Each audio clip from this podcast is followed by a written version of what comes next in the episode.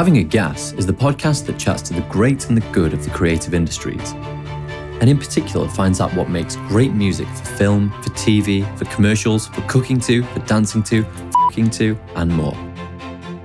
Today I'm having a gas with Ben Sainsbury, the CEO of Marion Surgical. Whilst today, Ben's business provides surgical training using revolutionary VR technology, in a past life, Ben was a Hollywood filmmaker working with Peter Dinklage on his first feature, Jailbait.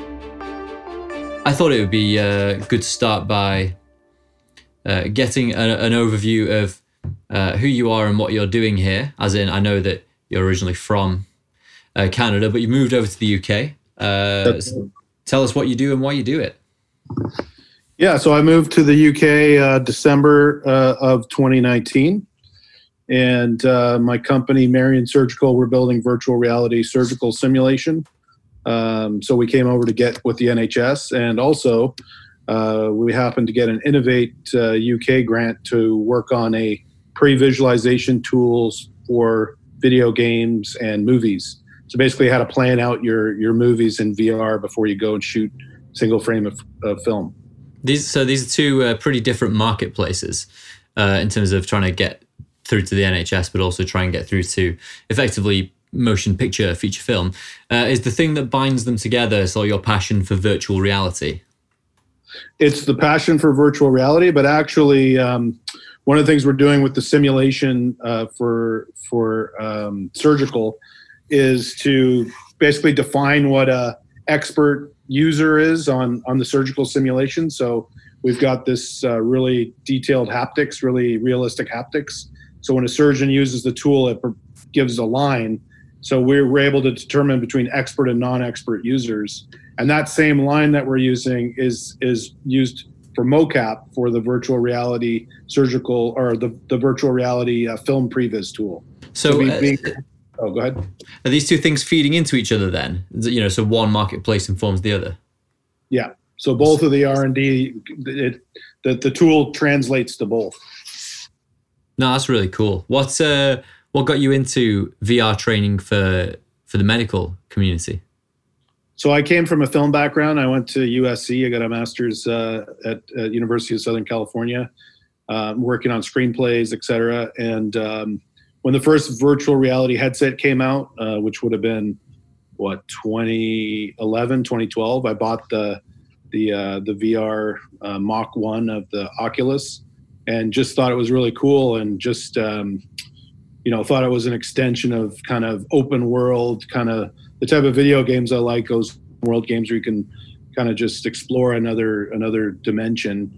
Uh, really appealed to me, so um, I started working on computer science, and uh, uh, I, w- I wanted a B to B solution just because it's so tough to crack a B to C solution. So I wanted a, a product that could be sold to businesses. So I built a cardiac stent uh, prototype um, and showed it to a surgeon, and he encouraged me to uh, get into urology. So my partner and I, we set up the company and started working on scratching his itch, which is a, a tool to help teach uh, urology and then it's just kind of expanded from there. So I was, I was interested to pick up on you said it's much much harder to sell directly to the consumer as opposed to businesses. So to an idiot like me, why is that? Uh, well, so when we're selling uh, the surgical simulator, it's a much higher price uh, point. We're selling to hospitals. I have experience selling to businesses, so uh, along the way, I used to sell engineering software to uh, to hospitals, so I kind of know how to how to do that. And uh, longer sales cycle, but more loyal customers. They have deeper pockets, um, and they're willing to to spend on R and D. B 2 C, you know, uh, one time I made a prototype uh, of a game, put it on Steam, which is the marketplace for video games, charged a dollar, uh, just a nominal sum, and uh, and some, you know, gamer somewhere in the states I didn't respond to his uh, his email in eight, eight, eight, eight, in eight hours. So he wrote this huge, uh, you know, uh, scathing, uh, you know, that kind of thing. So it's like, really, dude, you spent a buck on this, and uh, you're going to give me a hard time. So that's what I mean. That's the difference between the two. It's it's like one of my mentors in uh, in Hollywood once said, um, on the in terms of the movie business um, you can make a killing, but you can't make a living. So That's the brilliant. idea there is, you know, it's a hit business. If you have a hit, then everything's great. If you don't, then you got to find another way to make money. And who who um yeah, because uh, you hear about nominal sums paid for screenplays uh for first time writers that are in the tens of thousands. You know, I mean, we're talking the rare one in a million legend uh story like Tarantino sells Reservoir Dogs to whoever. Sure. And it's like I don't know, tens of thousands or a few hundred grand. And so that gets young people's kind of twitching and going, well, I could make that much money in one go. But effectively, that's what you're saying is the wisdom in Hollywood is it's in one go, and that's your lot usually. Or, or it's the the one go is hard to get because I think once you get the one go, then you more work will follow. Yeah. But the trick is to get that one. So you got to figure out what you're going to do while you're waiting for the the hit. So let's go back to your time in Hollywood because that was your life, wasn't it? You were waiting for the hit.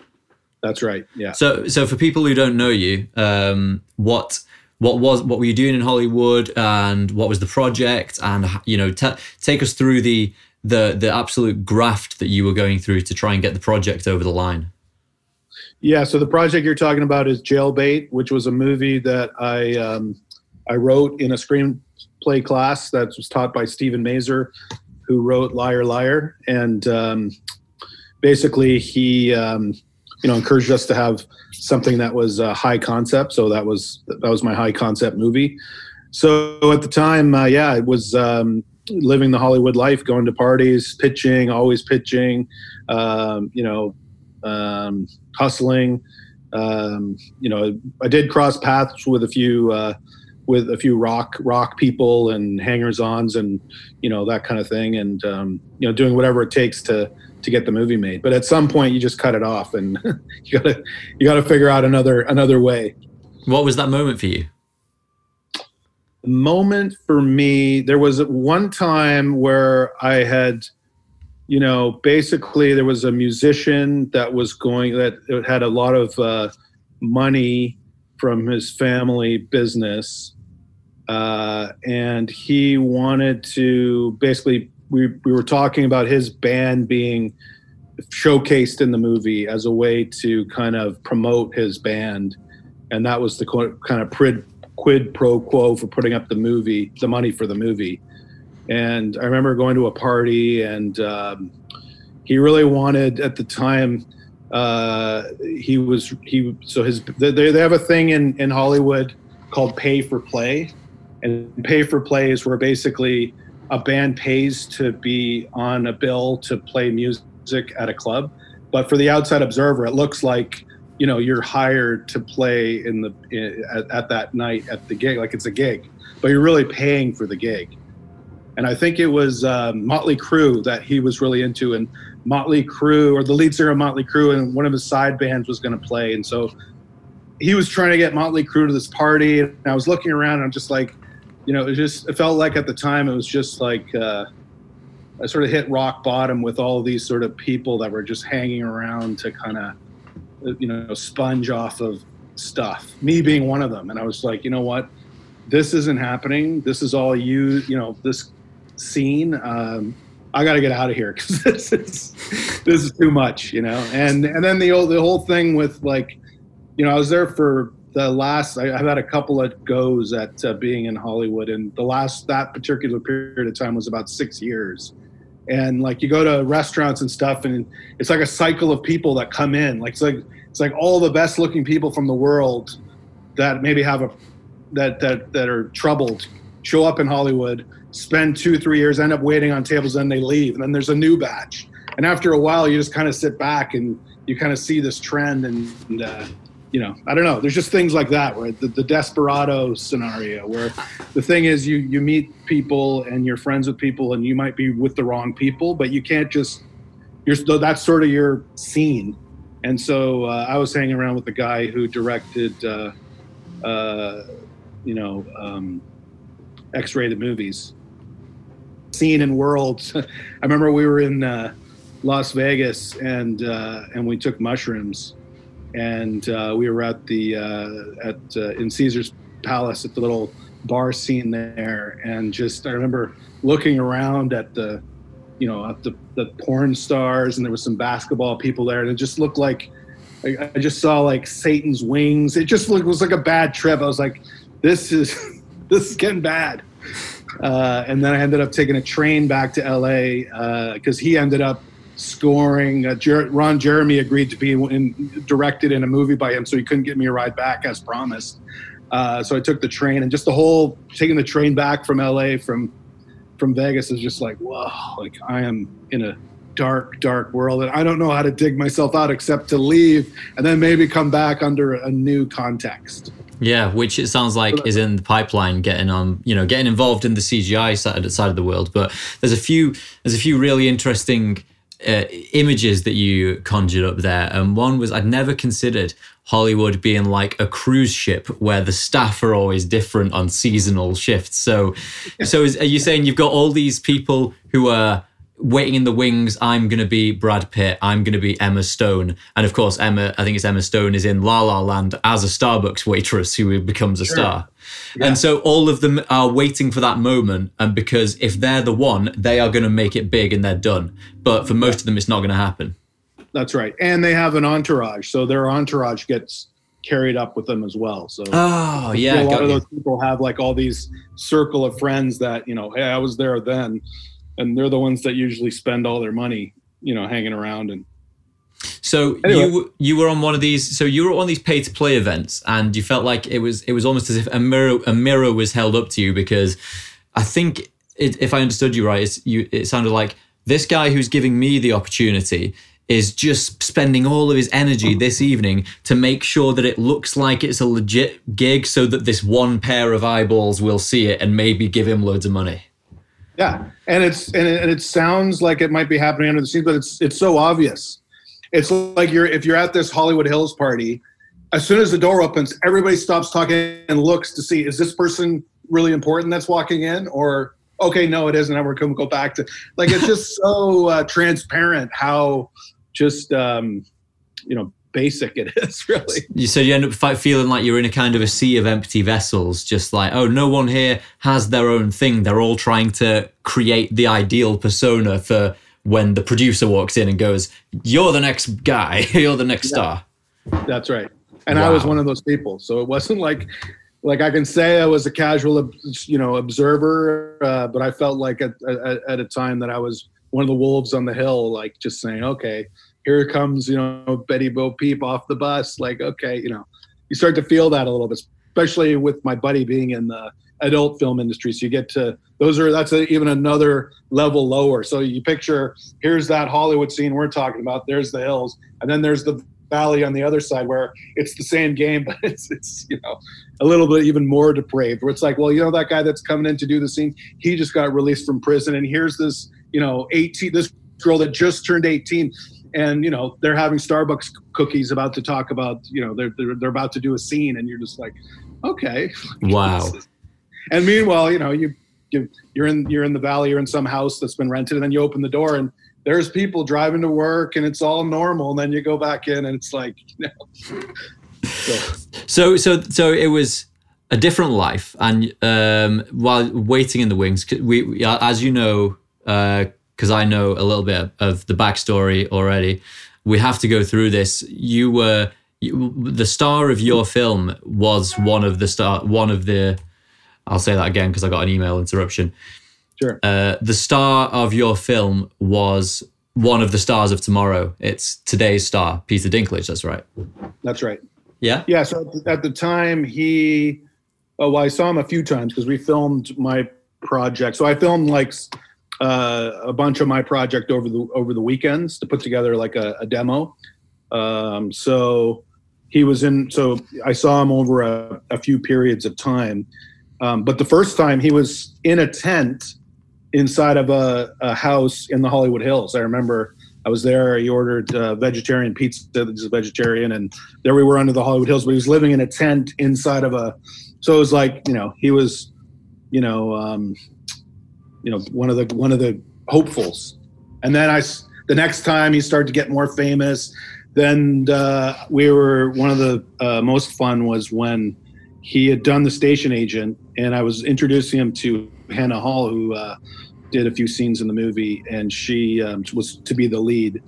Uh, anyways, it was like right about the time where his, he was about to peak. So we were at the uh, at the Four Seasons Hotel in Hollywood, and um, you know, it was a bunch of celebrities there because they were about it was award season, and I was at the pool, and you know, there's hobbits in the swimming in the water, and Paul Giamatti walking by, and it was like the big scene.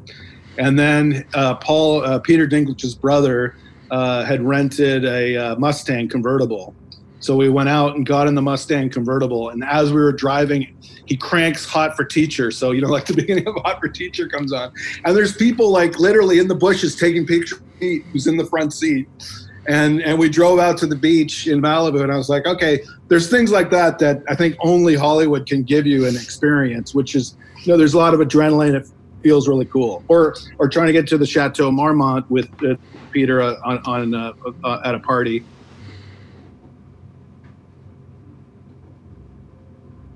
Marmont, and you know I pull up with my car. So I just uh, I'll have to get you to go back a little bit because I lost you at uh, going up to a uh, the party with Peter, and then you froze. Okay. So another time we went to the Chateau Marmont to party with some friends, and as we pull up, I'm driving, and they're just like, "No, man, like just." It's not your. Then they see him. They're like, "Oh yeah, come on in. Let me valet." Just the access that you know when your when your star is rising, this access opens up to you whereas it's a you know flip side of, of that Hollywood scene.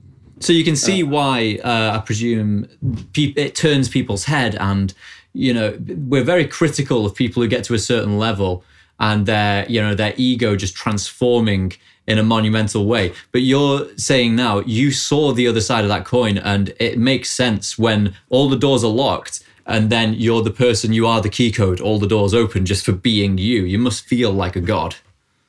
I think so. And, you know, in fairness, like I pitched the movie. So Peter was committed, but then there came a point where I saw him at another Hollywood party. Actually, it was a Hollywood party. I met uh, Meryl Streep and I met Jennifer Jason Leigh and there's a bunch of celebrities there.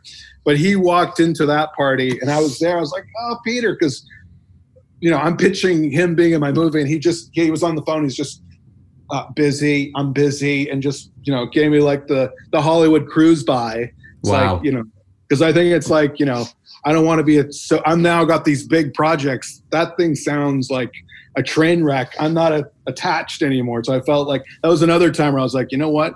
Probably shouldn't be attaching his name to this project anymore. Oh wow! So, what you mean when it's like I'm now the guy who does the Will Ferrell movie? I can't quite be seen to be in student films, respectfully. Yeah, that kind of thing. Or just the jailbait concept was a little bit risky and. uh yeah, his star's rising and there's paid productions, and I don't blame him. I mean, I don't blame him. I mean, for every guy like me, there's maybe he probably had ten or I don't know guys with hopeful projects where his name's attached, and and frankly, you know, you're using his name to get access. Like, oh, I've got this project here. Yeah, it's another movie. Oh, Peter Dinklage is attached. Oh yeah, can we meet on Tuesday? So all of a sudden, you're you know, getting the, the, the, gold dust is rubbing off you. Yeah. And then you yeah. feel a bit sleazy as well because you're like, you know what? I haven't really talked to him in a few months. I don't even know if he's attached to this thing. So you hope that all of a sudden, you know, at the time Weinstein's like, yeah, we're going to do your movie. It's a classic. And everybody gives the reinforcement to uh, Dinklage that this is a good project to be in. then, oh yeah, we were, you know, I was attached all along, kind of thing. But yeah, there is that sort of risky moment because I did pitch it to, I think I even pitched it to Meryl Streep to a bunch of people um, that you know. Um, it was another funny thing, just on a side note. There's a band in Canada called the Tragically Hip, uh, which is a really famous Canadian band. They haven't really broke out, and I don't know if you guys have heard of them in the UK. No, but I'll make it my business to listen to them. anyway, they're a really great band, and the lead singer was a really good guy. He died of cancer, um, but um, the drummer was a buddy of my sister's, and I went to the Tragically Hip show in LA with my sister, and she got us backstage. And this guy Johnny Fay, uh, who's the drummer, really cool guy, uh, he met me in the in the guys where all this Hollywood stuff was happening for me, and so he, you know, he it, was like in that context. And then he has a house in uh, Bermuda. He was flying to Bermuda, and I happened to be in a magazine called um, he was flying Air Canada, uh, Maclean's, which is equivalent, you know, like a, a, a, a, it's like a significant magazine. Like I don't know what the UK is, like a Time magazine.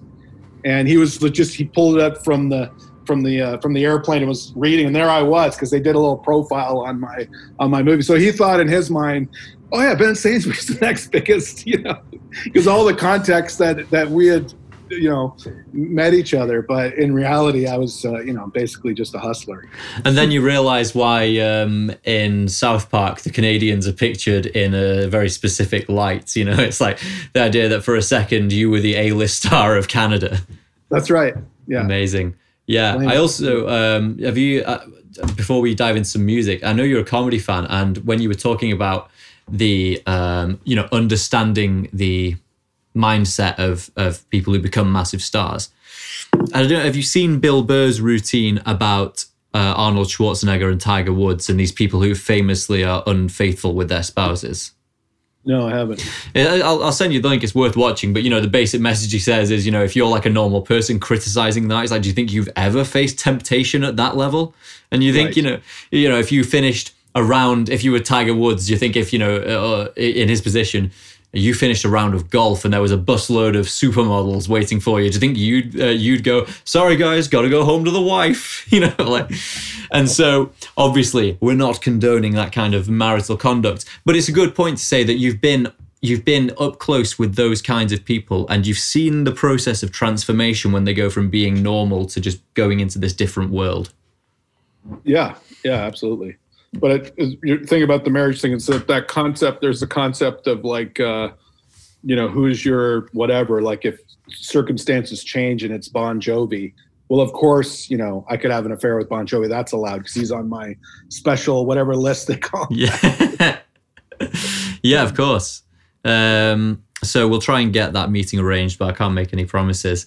But on the um, on the music front because there's a way into music from Jailbait, I think, because uh, uh, there was a great song because uh, I saw the trailer and I heard the tune. And um, um, was that song written for your movie? Are you talking about Earthlings, the Earthlings yeah. tune? Yeah. No, no, it wasn't. No, that was just uh, we we did write some some original tracks for it with all those the peoples associated with it. So the people associated with it. So um, uh, Dave Catching, who's in the Earthlings, contributed to this part of the soundtrack that we uh, recorded out in Joshua Tree at his recording studio. He's now got a tequila, or a, no, what is it? Um, the other thing, the thing that's made out of cactus. Uh, anyway, he's got a, a, a brewery. A, no, you know, like the alcohol made from cactus. Yeah, I don't know what the uh... or, or whatever it is. I don't know, whatever. He's got a he's got some kind of distillery in that really cool recording space. So that was actually probably my favorite part of uh, of, of making the, the project was making the music. Like I just never. Did you say you got to hang, you got to hang out at Rancho de la Luna? Yeah, we recorded at the Rancho. Yeah. Amazing, isn't that that's that's that's the Josh Homme you know, Arctic Monkeys place, isn't it? It's a great studio. Right.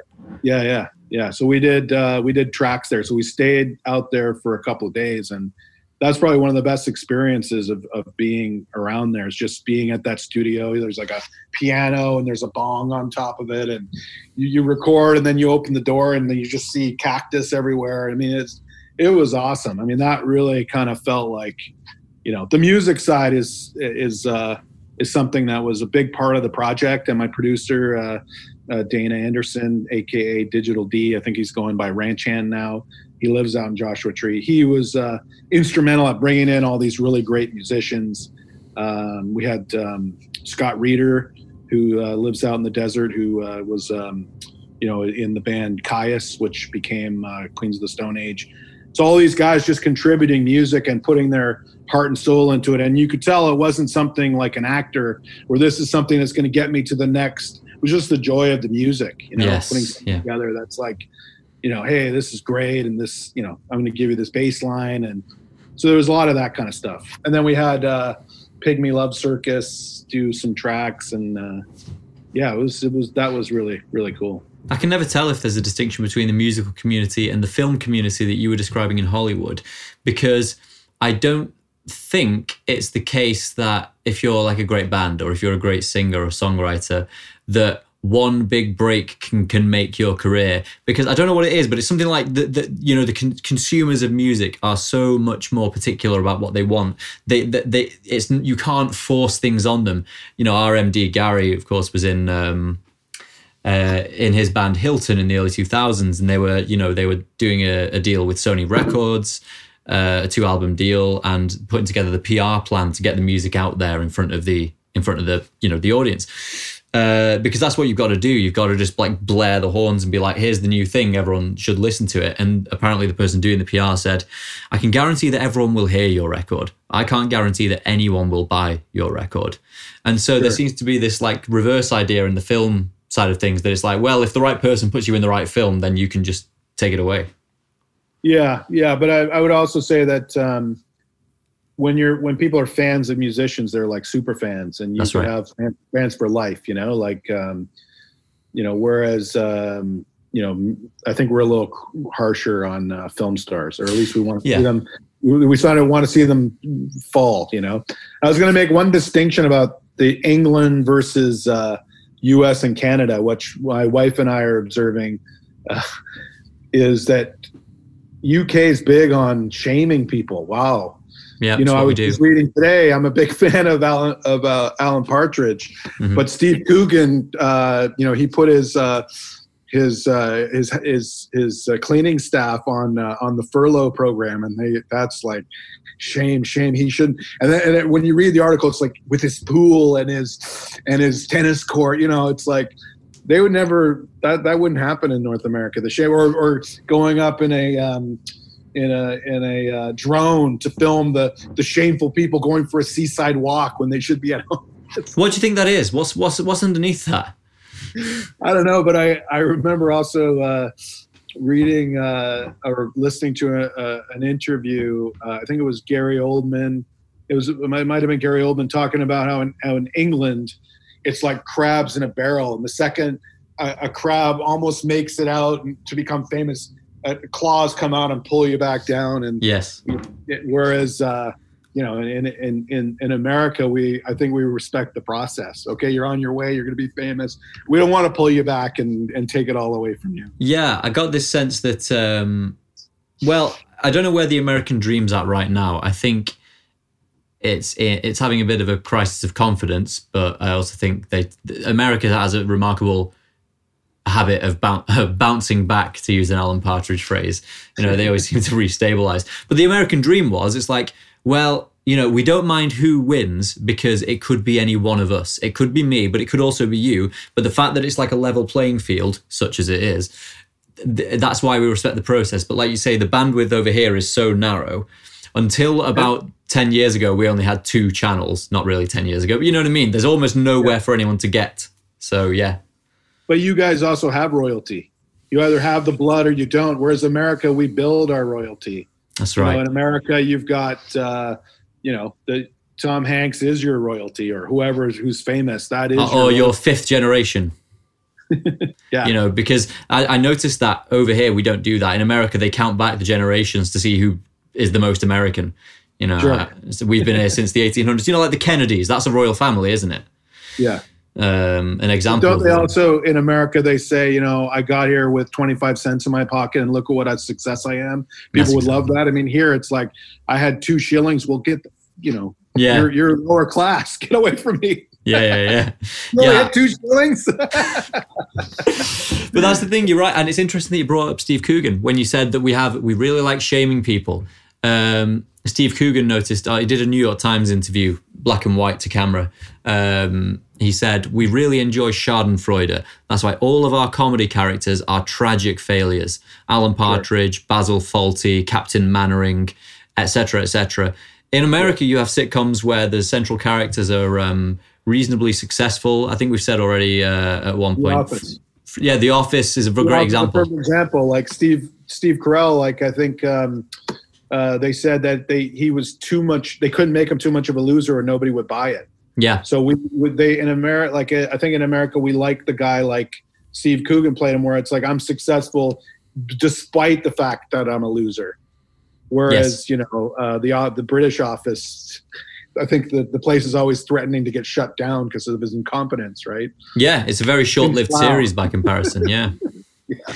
Yeah, um, no, the the UK office is quite brutal uh, with just how bleak it is. Like I can, I I'm a fan of the series of the of the UK series, and I think I go back to it about once every five years because it's so difficult to get through because it's so real to us.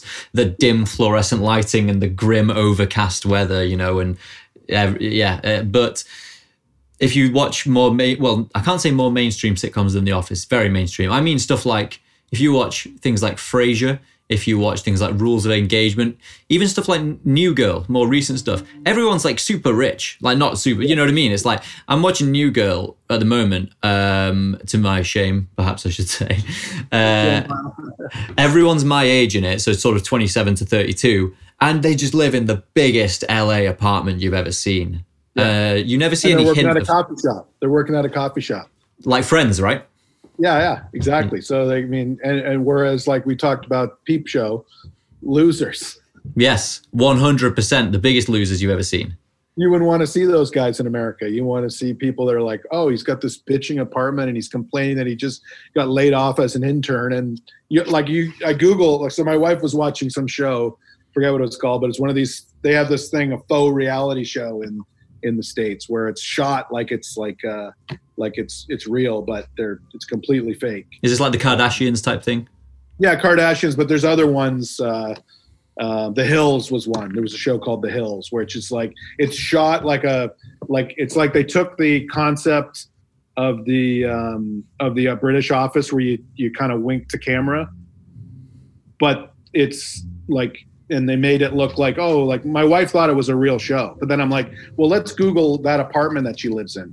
Okay, so that's 3.2 million. It's 35,000 a month to rent, and she's Wow. an intern Yeah. or a photographer. Which let's look Google that. Oh, so she'd be making 500 bucks a month. Do you not think that they're That's and I was like, look at that lighting. It's meant to look like, oh, we're just stumbling upon this restaurant conversation. But do you know how much staff is around to make that look the way it looks, to make it look effortless? So, So it's almost like you're describing there's there's there's actually a fake reality thing in American entertainment as such, and I I'm kind of trying to yeah maybe see what you think is going on underneath that. So obviously you noticed under our under our entertainment is the idea that we don't want anyone to get ahead, and if they do, we try and keep them back so everyone's at our miserable British level. Whereas in America, it's like they're so willing to see success that they will completely fake it. Yeah. Oh, yeah, for sure. Why is that? You- I mean, it's a big question, but what do you think? I just think like you, you're going back to the American dream. Like we want to know, we want to think, we want to believe that it's possible. Yeah, that it and could I be think us. everything, all if you all advertising, all kind of everything that's you know that that you sort of believe in as you do your daily life is is is that that's a reality that you know that today's your day. Yeah, and so yeah, and, and that's something you've really lived. Um, so uh, um, there's a let's let's get some let's get some of this uh, some of the music stuff in, and then we'll um, go back to what the future holds for you and what you're on what you're on on course for now. So Sure. because you've you've been around some some you know you've been around a really cool music scene, but I don't know about your actual music taste or how important it is to you. How, how much of a feature of your life is it? Oh, huge! I mean, like I said, I'm just uh, I'm just a bystander. I had a bass. I bought a Geddy Lee bass at one point. I tried to riff away, and I've had a, you know an acoustic guitar, but no, I kind of realized that's not going to become a career. Uh, so I'm just love being around the process of the music, and I love uh, like the process of recording it, and I relate to musicians. Like I, I like the whole. I like that the fact that they're always trying to, you know, perfect their skill, and it's Yeah. something that uh, they've got a drive for. So I respect the drive, and yeah, just uh, I would in, in terms of re- doing film stuff because that's something that I'm still have a passion for. I'm just newly inspired working on a, a film right now, Man Mancopolis, using the technology that I have. Uh, originally, we were to be servicing a, a, a TV show, but uh, that's been put on hold. So instead, we're kind of generating some content to build the tools. And I'm newly inspired of the whole process. And again, like music's a big part. What's what's the track that's playing? What, what's the track that's playing when I'm writing it? What's the track that's in the scene? And you know, I, I think music's and cutting, editing to music. You know, I guess you know that's kind of uh, eh, music to me in a way. So I think uh, for me, that you know, continuing on that trend, and I think my tastes are pretty eclectic. I like you know all kinds of, you know, uh, from R and B to to metal to you know, all disco. I like like everything. So I think um, you know that's a big a big part is is is uh, you know the music's music's always playing. Is there a single record you can think of that's been really important to you in your life? And it might it might not even be for an obvious reason. For some reason, what's going on, Marvin Gaye, always just goes straight into front of mind when I get asked that question. Uh, I think the Sex Pistols, uh, "Never Mind the Bollocks" was a big album that uh, really was influential to me. But again, like there's always like soundtracks of the moment. So there's summers where you know uh, you know that's the summer we were listening to the, the tragically hip or we were listening to uh, you know that was the one where we we all got into marley you know and that was playing. That was the when that u2 album came out. I remember my brother got into the car accident. I can remember the u2 track come he was distracted because because uh, there was a u2 song that that you know like so so music's always kind of you know kind of been there. Um, and and one other observation of just about thinking about the uh, the music and the seasons in LA versus something that Canada and England shares. Um, so in Canada, you have many seasons, right? You have the winter of your discontent, the summer of the tragically hip, the spring when my dad died. You know, you have these kinds of things that you can kind of, when you pace out your life, you can kind of, you know, um, you know, they're kind of moments, and you can kind of uh, look at your life as a as like you know hit fit hitting those different you know uh, those those different time notes. But in LA, it's just one sunny day after the next. Yes. So so I remember there was a guy when I drove to work, and uh, you know he had the license plate uh, H8MYX, hate my ex. So I mean, he's never going to get out of he obviously went to the DMZ, DMZ and got that DMV and got that plate. It's on his car. Every day he walks out with his coffee and thinks, "Oh, bitch, you know, like yeah. So there's a guy who will never get out of that headspace. There's no summer that I hated my ex. It's just one continuous sunny day. I never thought about that. Yeah, so it's like so I get it. I get what you're saying. Actually, you associate things with the seasons in which they happen, and they become forever. There's like a get. There's forever. There's a, a, shadow of it when you go through that season again. I know exactly what you're getting at, and so there's and the a music fits that too. Yeah. Yeah. So you've got a soundtrack and you've got a backdrop, but you, uh, it, it sounds like in LA that backdrop is just the same forever. And so uh, Macaulay Culkin said that on Joe Rogan, I think. He says you live in LA and you can just live there for five years without realizing it because it's the same season all year round. Yeah, yeah, yeah, exactly. Yeah. Amazing. So anyway, that was just a little thought that I had about that. Yeah. Mm. Um, so you said you like Nevermind the Bollocks. Yeah. What was was that something that your parents were not fond of, or was there anything that your parents didn't like you listening to? Well, so the never mind the Bollocks was just something that was played sort of because it had naughty words on it. So it was yeah. sort of a naughty, a naughty, naughty. So it was just a, a, surprise that music could be like that. I think my first 45 was Yes, uh, Owners of a Lonely Heart. So I really like that sort of, you know, uh, those. I remember buying the 45s and, uh, and, um, you know, we would listen in the basement. My parents didn't really take notice of the music actually. So I, w- I went through a big Grateful Dead phase where I went and went to a lot of Dead shows, which was really cool. That's a whole scene. I don't know if you, you guys were aware of it, but people going to Dead shows and uh, you know dropping acid and watching the shows and touring with the Dead. I, w- I went to, I mean, not that many shows, but a, a few shows. I, I like that sort of counterculture lifestyle. So any music associated with the counterculture, I would get into. I was into the Doors, and I'd read the Doors uh, biography and kind of like what else? Oh, there's Jefferson Airplane, the '60s. So I've always kind of been interested in those scenes. And uh, and then I when I was in LA, I lived in Laurel Canyon, which is a famous place for music. So you know the Doors lived there. That's where Love Street is, and that's where. So the, there's the music is sort of a a vibe uh, uh, that that that um, it's got a lot of history in LA. It's it's exciting. What what are um, you're a parent, aren't you? I am. I have two kids. Yeah. And how old are they, if you don't mind me asking? Seven and nine. Right. And what kind of stuff are they listening to? Does that leave you completely perplexed, or are they um, going after your records, or what? No, they pretty much listen to all this crap. You know, like the uh, all the teeny bopper kind of stuff. Um, you know, One Direction, and you know. Uh, but it is funny that my younger daughter picks up tunes that obviously we're listening to and she'll mimic it pretty well. And you'll be like, wow, how did she sort of, you know, it'll be some kind of a lyric that's really poignant and she'll repeat it and it's like you know oh okay she's seven but she's not i don't think she's absorbing it but that's you know it's strange to hear it coming out of the mouths of babes yeah yeah. Uh, you're obviously you're a film guy. Um, what's the best sync moment? The best moment that music was synced to uh, a film or a scene or even an advert? It's a big question, uh, but yeah. Yeah, let me think. Um, there's been a lot of those that I've thought, oh, this they nailed it. Um, hmm. I mean, Tarantino's pretty classic. So Tarantino and Scorsese are the big two, yeah.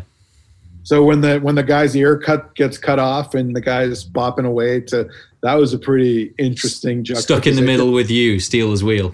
And now if that tune comes on, I can't get that scene out.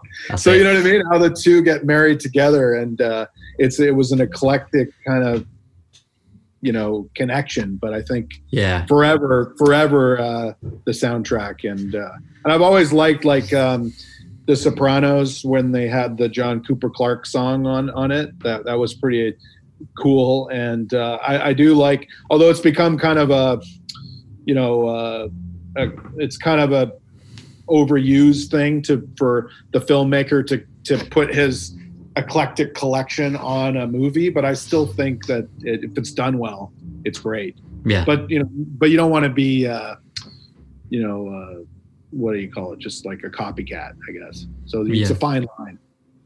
I think uh, directors. There's a few things with the Tarantino example that you mentioned.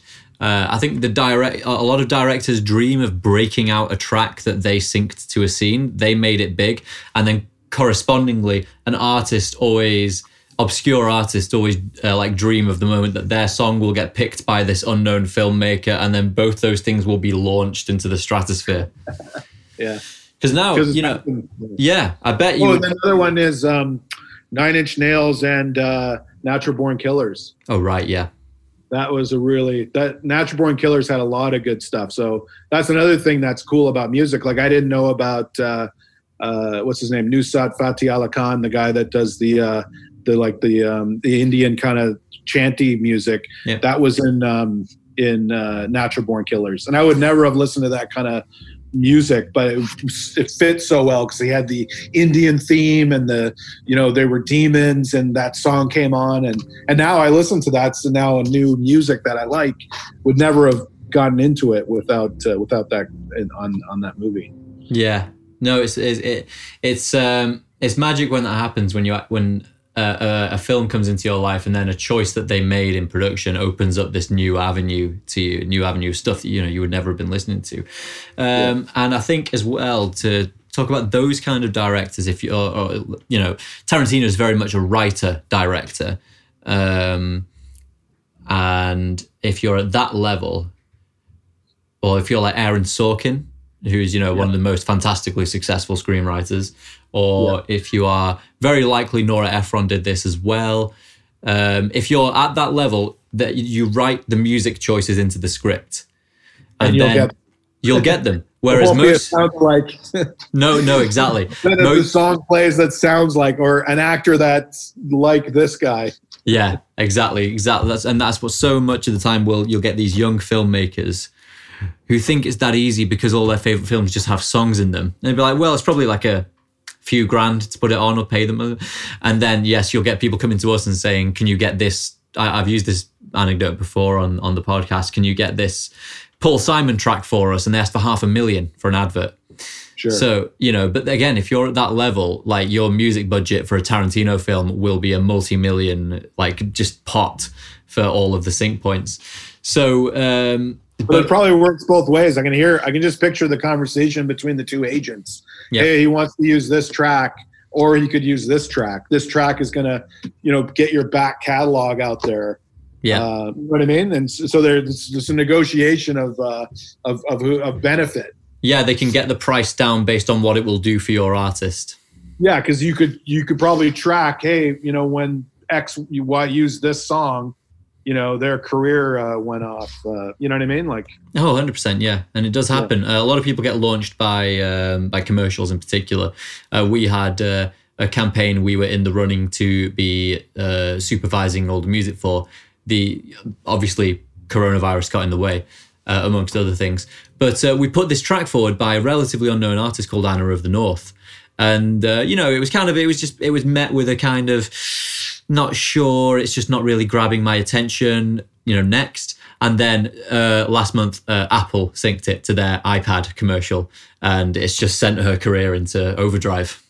and so everyone dreams of being that supervisor. Um, what? Um, there's a lot of there's a lot of um, questions to go through that you kind of already answered in a roundabout way. But one thing I'm particularly interested to go back for um, is to I always try and get a word in for aspirational younguns, people who are, you know, uh, looking for a career in film, in TV, and in advertising. And you went, you went to the table, you know, and played a few hands. And what's your advice for the young people uh, who are going to go and do the same thing? People who after lockdown are going to go move to Hollywood and try their try their hand at the game. What would you say to them just to manage their expectations?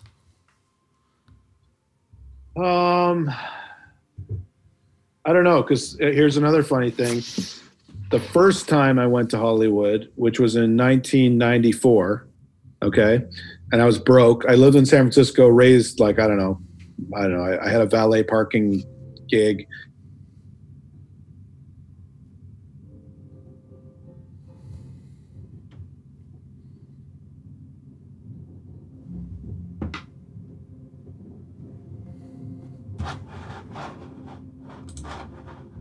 Are you there? I lost you there for a second. Right, I lost you after I had a valet parking gig.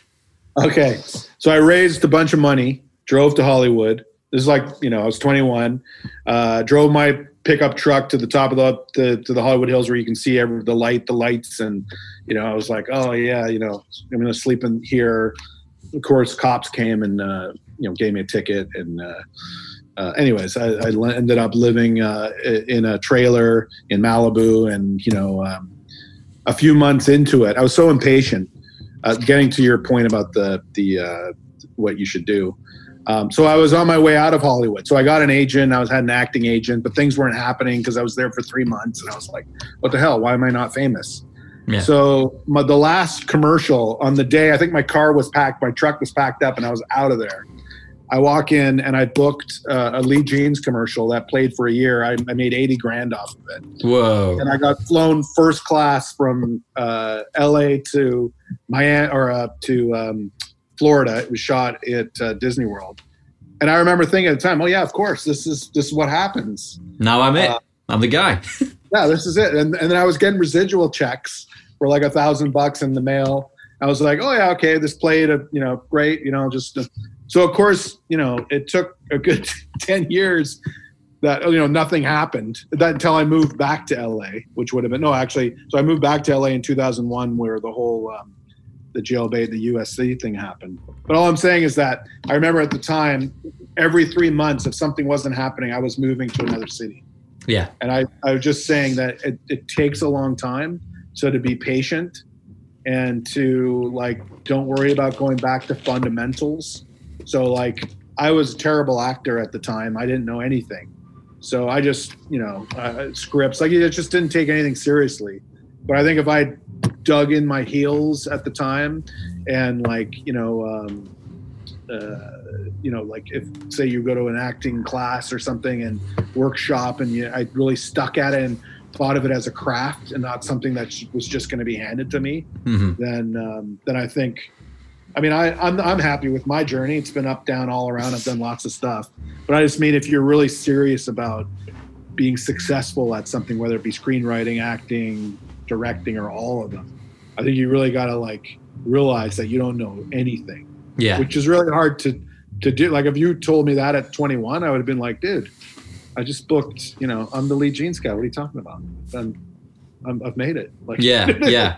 Whereas so uh, think, oh, go ahead. Are you saying there's also a level of if you're pursue if you're satisfied with the craft itself so if you're one of the you know the actors studio types who loves the the profession of the theater then you'll have a rich life acting and then yeah. if you become a star you'll you'll also be satisfied but if you just set out for the stardom and you're not in the craft at all and you're, you're not in you know you're not there for the love of the job, then then you're less likely to have satisfaction. Yeah, I would say so. And like I think it's hard looking from an outsider to realize that it's a formula. Like screenwriting has a formula, the acting craft is you know that these are like skilled get jobs. Whereas I think you watch a movie and think that the actors are just saying these things that are coming to them at the time. You know what I mean? Like uh, you know, you just think I can do this. Like this is stupid. Like yeah. uh, I should be a star because I can just. But then you you know real and then you'll see like a lot of the well if you follow like anyone's journey you'll see there's been ups and downs. You, can get lucky and then drop drop back down but if you're really talented and have the drive you'll come back up and be better the next time. Yeah, yeah, and that's hap- there's that you know there are a few star cases where that happens as well, and they're like Mickey Rourke, he went down quite in quite a big way, didn't he, and then shot back up.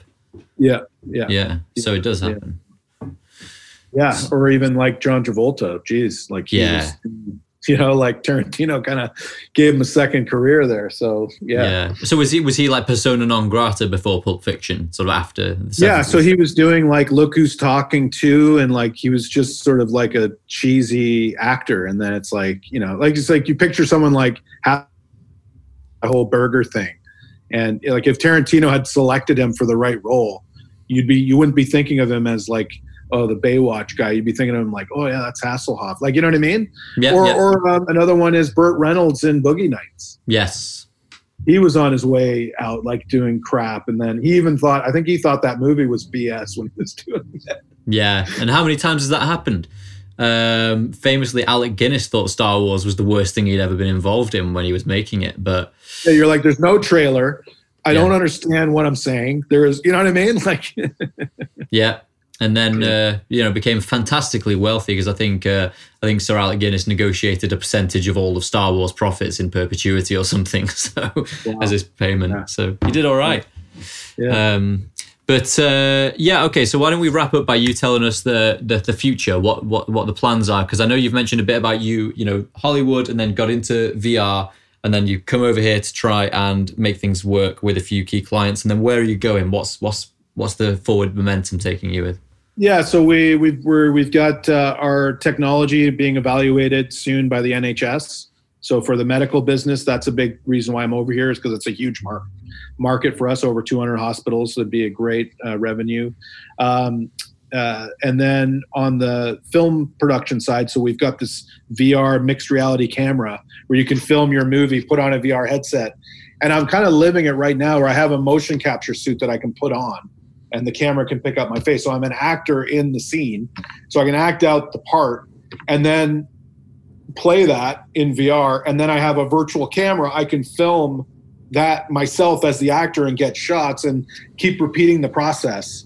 And then I've got a few actors uh, from Coronation Street uh, to tapped for this uh, little proof of concept that I'm doing film. So they're going to act on Zoom, and then I'm going to put their performances on what I'm acting out in my living room. And it's sort of that concept during this lockdown of like, can you build something uh, and um, you know uh, from home? And and and what I'm seeing the trend with with motion capture technology is kind of like voiceover, where a lot of voiceover artists, like you know um Hank Azaria, I believe, lives in New Orleans and just kind of gets his puts his Simpsons characters. He just sends it over and they piece it together in Hollywood, but he doesn't have to go to Hollywood to do those recordings Wow. motion capture is kind of like that. You could put on my mocap suit. I could be directed by a video game company, and I could basically, you know, put something in their pipeline without having to go to the studio. So I'm seeing that as a new trend, and I think that this timing, this whole thing happening, and me still being able to build the tools, um, I see that as kind of the future. So. Um, I think that's where I'm going, and now I'm talking to some studios about how the stuff that I'm doing fits in could fit into their pipeline. So similar how you guys with the editing and you know the the content on TV and trying to still get those production pipelines and get that production values up so that it can be broadcast quality. I'm trying to do that with tools that you could do at home. And the way the technology is going now, it, it, it seems very possible. So you think, well, you know, I've spoken with a few people saying that we're entering in a new era of working from home. I, I, I sigh because I just hate the fact that everyone's making prophecies about the new world, and we've been in we've been in coronavirus land for eight eight weeks. It's been nothing at all. So it's just frustrating me that people are starting to say this is it now. This is us forever. Ten years of this. Anyway, point is, people have been saying a lot more working from home, but it sounds like you're saying that acting from home is going to be a new gig. Exactly. Yeah. That's that's. And awesome. I look at my brother, who's a banker. He's like on a plane every day of the week trying to close deals. I think that kind of thing's going to go away. You know, Oh, yeah. travel would be so crazy. So there is a new norm, but I think you know, uh, shooting productions, uh, you know, having something that you're working on from home being part of a, a regular production pipeline and all that kind of stuff. I think it's all for the better. yeah. This is the concept of working at home they had pitched to us a long time ago.